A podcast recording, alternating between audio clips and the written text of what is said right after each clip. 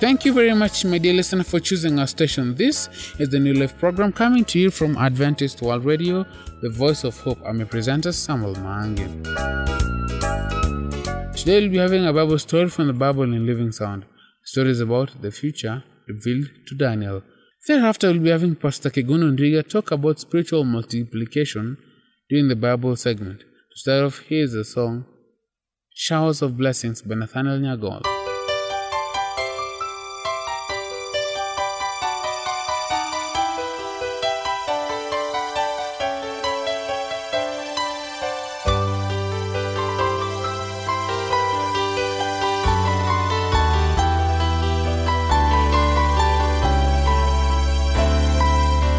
There shall be showers of blessing.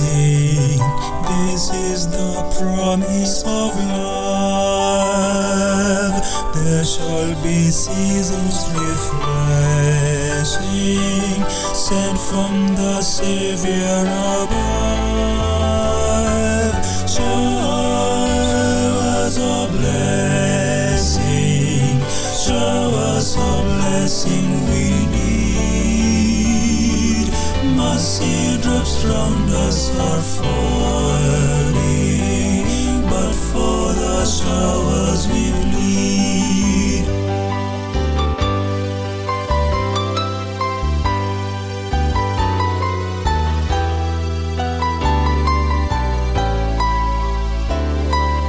There shall be showers of blessing, precious reviving again, over the hills and the valleys, son of abundance of rain, showers of blessing, showers of blessing we need. Mercy drops round us are falling, the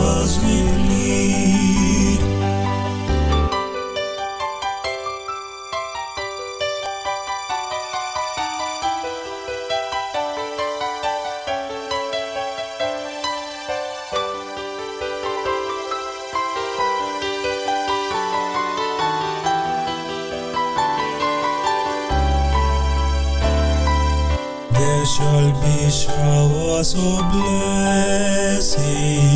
Send them upon us, O Lord. Grant to us now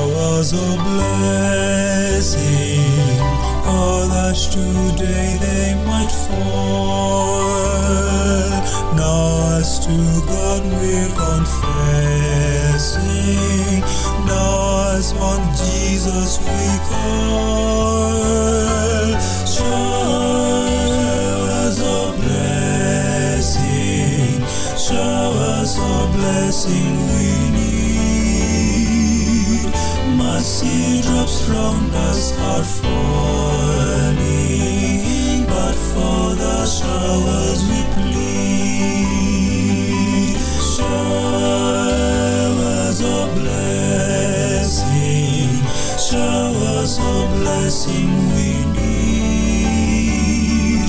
Mercy drops round us are falling, but for the showers we plead.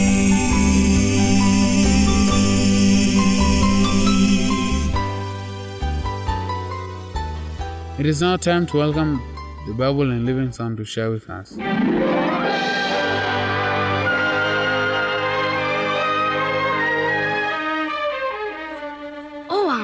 Excited. We're almost ready to go to Jerusalem. Father says we'll be leaving in a day or two now. Uncle Daniel, how did you know that the king would let the Israelites go back to Jerusalem? I mean, how did you know several years ago? My father says you've been saying for years that just about this year we could go back. How do you know? How did you. Wait, wait, wait. I heard you. Oh, how did I know? I knew because Jeremiah the prophet told us so. He said that we would be held captive for 70 years and then would we be allowed to go home How did Jeremiah know? because God told him. He was a prophet of God. Are you all ready to go? Will you travel with us? Please do. Father said you could. Will you? Please? No, I'm afraid not, child. Oh, Uncle Daniel, why not? Child. All my heart cries out to return to Jerusalem. For you see, it was my home before Judah was conquered by Babylon. I was carried here as a prisoner of war. and Though I've been treated kindly, first by the Babylonians, then by the Persians, I've not been a free man. Oh, yes. Yes, my heart aches to return. Then why don't you come? Please come with us, Uncle Daniel. I'll help you get ready. Son, do you remember last week when you raced me to the stable? Yes. I got there and ran back, and you weren't even to the big fence. That's 'cause you're old. Yes. Too old for the long journey. Too old for the work of rebuilding the house, city walls, the temple. I couldn't be of any help in Jerusalem. But you've already helped by getting other people anxious to go, even if they were born here in Babylon and never saw Jerusalem.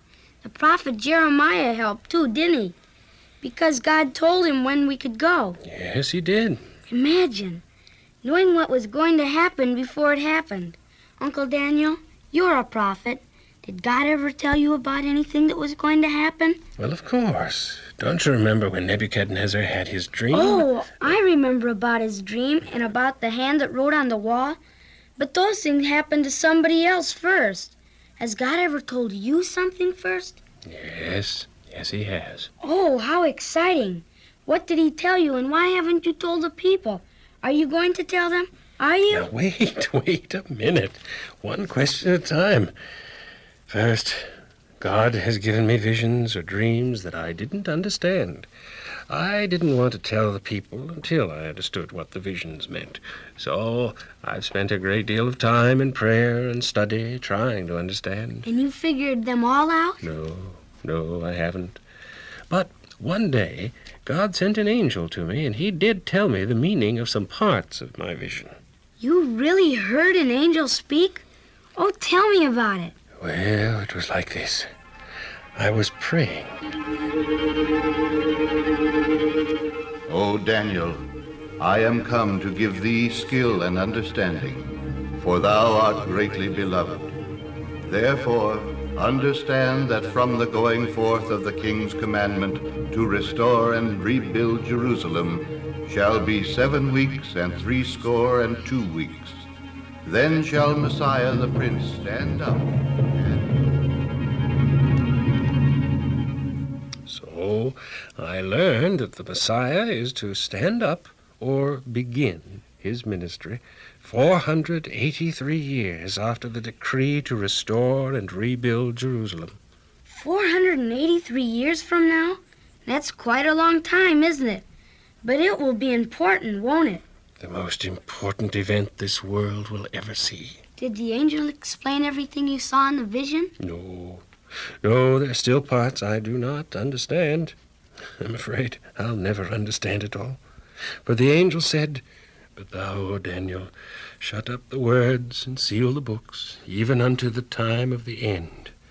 Many shall run to and fro, and knowledge shall be increased.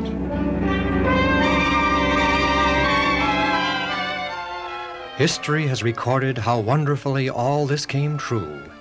Gabriel told Daniel that after seven weeks, threescore and two weeks, or sixty nine weeks of years, the Messiah would come. Exactly 69 weeks of years, or 483 years after the signing of the third decree in 457 BC for the Israelites to restore and rebuild Jerusalem, Jesus, the Messiah, was baptized. Gabriel had also said to Daniel, And the great prince Michael shall stand up, and there shall be a time of trouble such as never was since there was a nation. And at that time thy people shall be delivered, every one that shall be found written in the book. And many of them that sleep in the dust of the earth shall awake, some to everlasting life, and some to everlasting contempt. But thou, O Daniel, shut up the words and seal the book, even to the time of the end. Many shall run to and fro, and knowledge shall be increased. As the time of the end draws nearer and nearer, the book is being unsealed. People are studying and understanding God's plan as foretold to Daniel over 2,000 years ago. People are running to and fro. The world gets smaller as the means of transportation improve. Knowledge is increased in all fields communication, medicine, outer space, and other sciences, modern conveniences, and the secrets Gabriel told Daniel are, now, at the time of the end, being understood. For surely our redemption draweth nigh. Soon all shall awake from the grave, some to everlasting life, some to shame and everlasting contempt.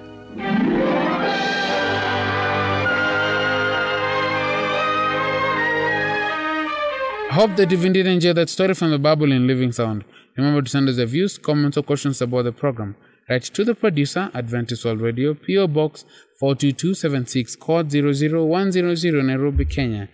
You can also email us at awnairobi at ek.adventist.org. Let us now listen to Nathaniel Nagolo with the song My Hope is Built on Nothing Less.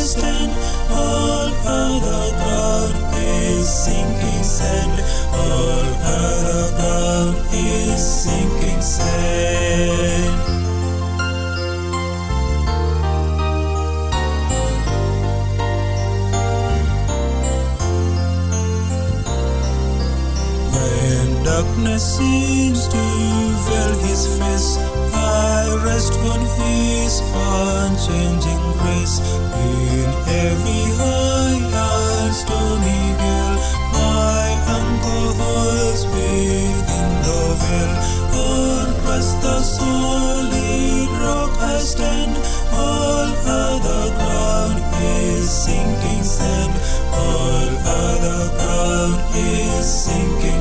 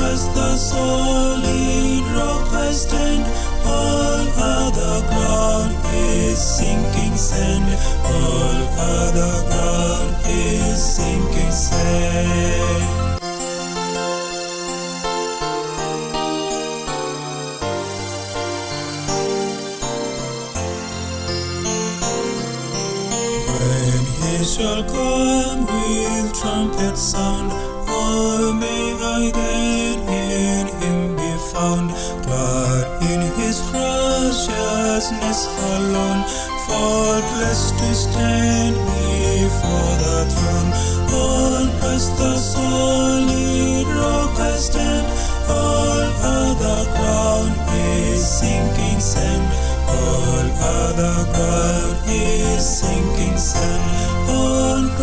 solid rock I stand. All other ground is sinking sand. All other ground is sinking sand. This is Adventist World Radio, the voice of hope. I'm hoping that you're enjoying the show from wherever you are. It is now time for the Bible segment. Join me as I welcome Pastor Kigondo.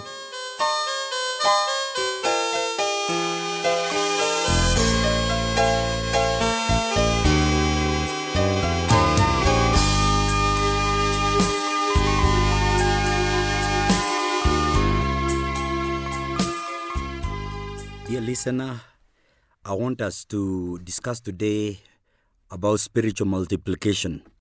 I'll begin again with a question Why am I here instead of heaven? Is it because my home in heaven is not finished yet? Is it because I am not good enough yet? Is it because God is having second thoughts about me?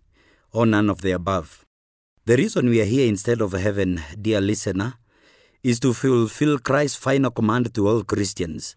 In Matthew 28, verse 18 to 20, Jesus said, Then Jesus came to them and said, All authority in heaven and on earth has been given to me. Therefore, go and make disciples of all nations, baptizing them in the name of the Father, and of the Son, and of the Holy Spirit, and teaching them to obey everything I have commanded you. And surely I am with you always to the very end of the age. Christ's final instruction to his disciples in Matthew 28, verse 18 to 20, above is commonly known as the Great Commission because in it Jesus commissioned them to take the gospel to the world. The main verb in this command is make disciples. Three other verbs that connect to the main verb explain how this is to be accomplished. There is the word go. You can't reach people for Christ unless you go to them. This verb implies that God assumes we are willing. Baptizing. The word baptize symbolizes the cleansing and the new identity Christians have in Christ when they place their faith in Him. Making disciples involves teaching. So, the plan where do you start when you are trying to make disciples of all nations? Acts 1 verse 8 gives us this plan to follow. Acts 1 verse 8 says, But you receive power when the Holy Spirit comes on you, and you'll be my witnesses in Jerusalem and in all Judea and Samaria and to the ends of the earth. The three geographic areas where we are to be Christ's witnesses are Jerusalem, that is the city of Jerusalem, represent the disciples' home, that is their family, their friends, hometown, and city. Judea and Samaria, these two provinces represent the surrounding area, the state, the county, the province, or the country. Ends of the earth, this includes everyone else to be reached with the gospel, that is to the farthest reaches of the earth, that is all nations. So, dear listener, we can all witness to people in our Jerusalem, as well as work with other Christians to reach everyone in our Judea and Samaria.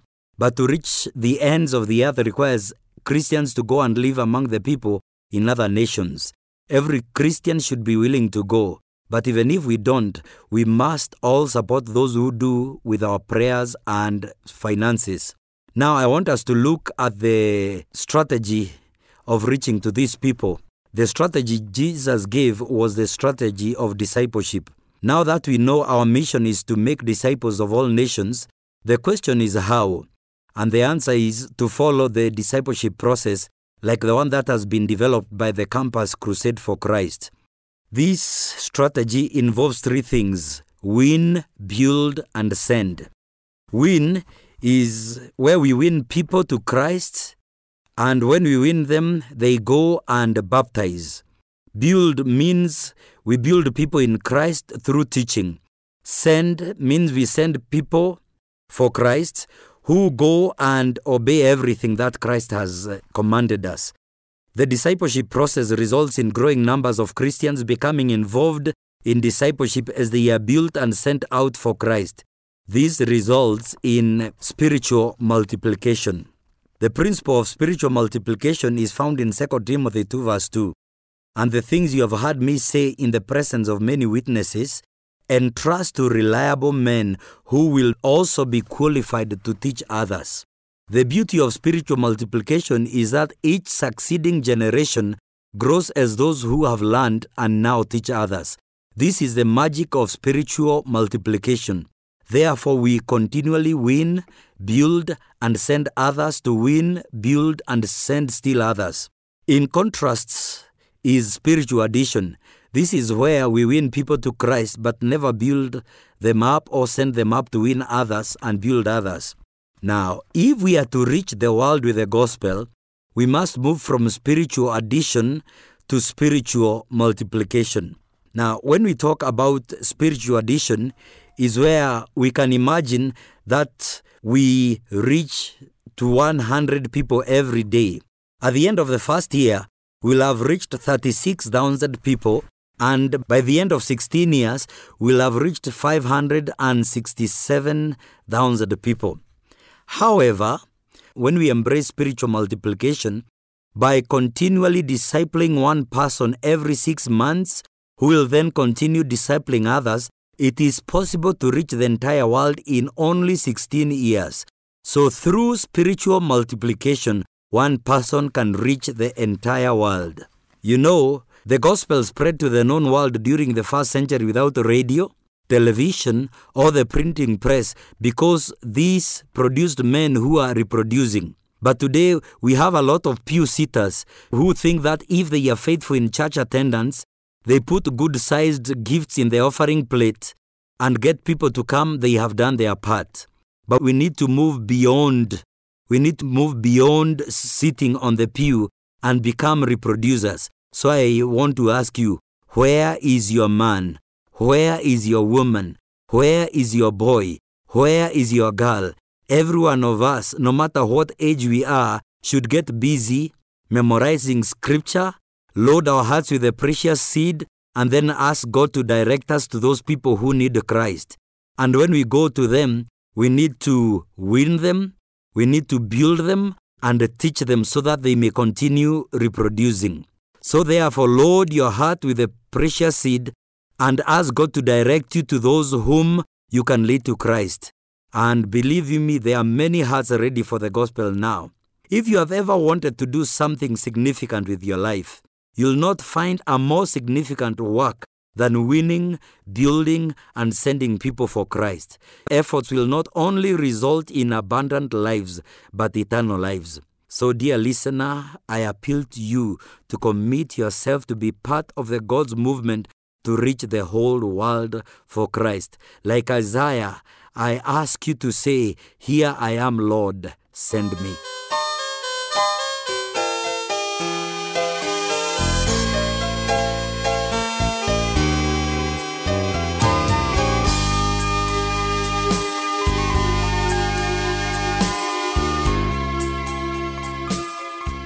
We have come to the end of our show for today. Please send us your views, comments, or questions about the program by writing to the producer, Adventist World Radio, PO Box 42276, code 00100 Nairobi, Kenya. You can also drop us an email at awnairobi at ek.adventist.org.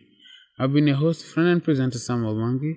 Till then, stay safe, stay blessed.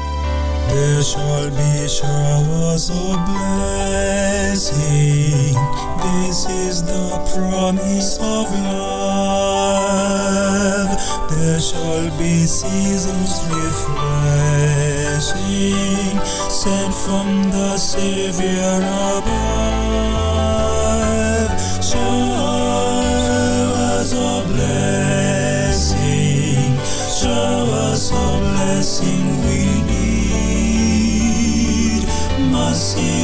Drops round us are falling,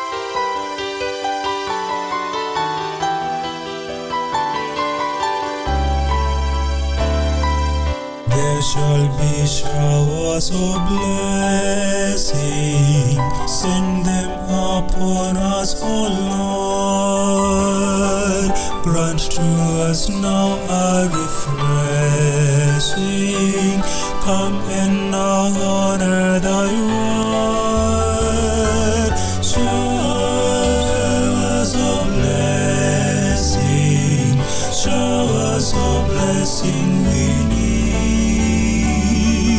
Mercy drops round us are falling, but for the showers we lead.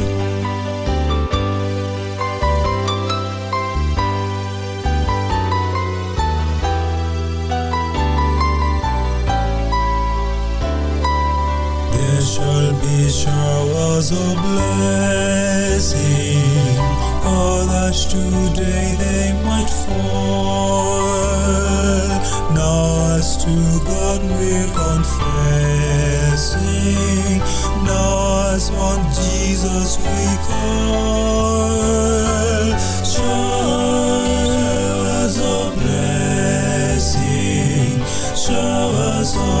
blessing we need. Mercy drops from the sky falling, but for the showers we plead. Showers of blessing, showers of blessing we need. Mercy drops from the sky falling.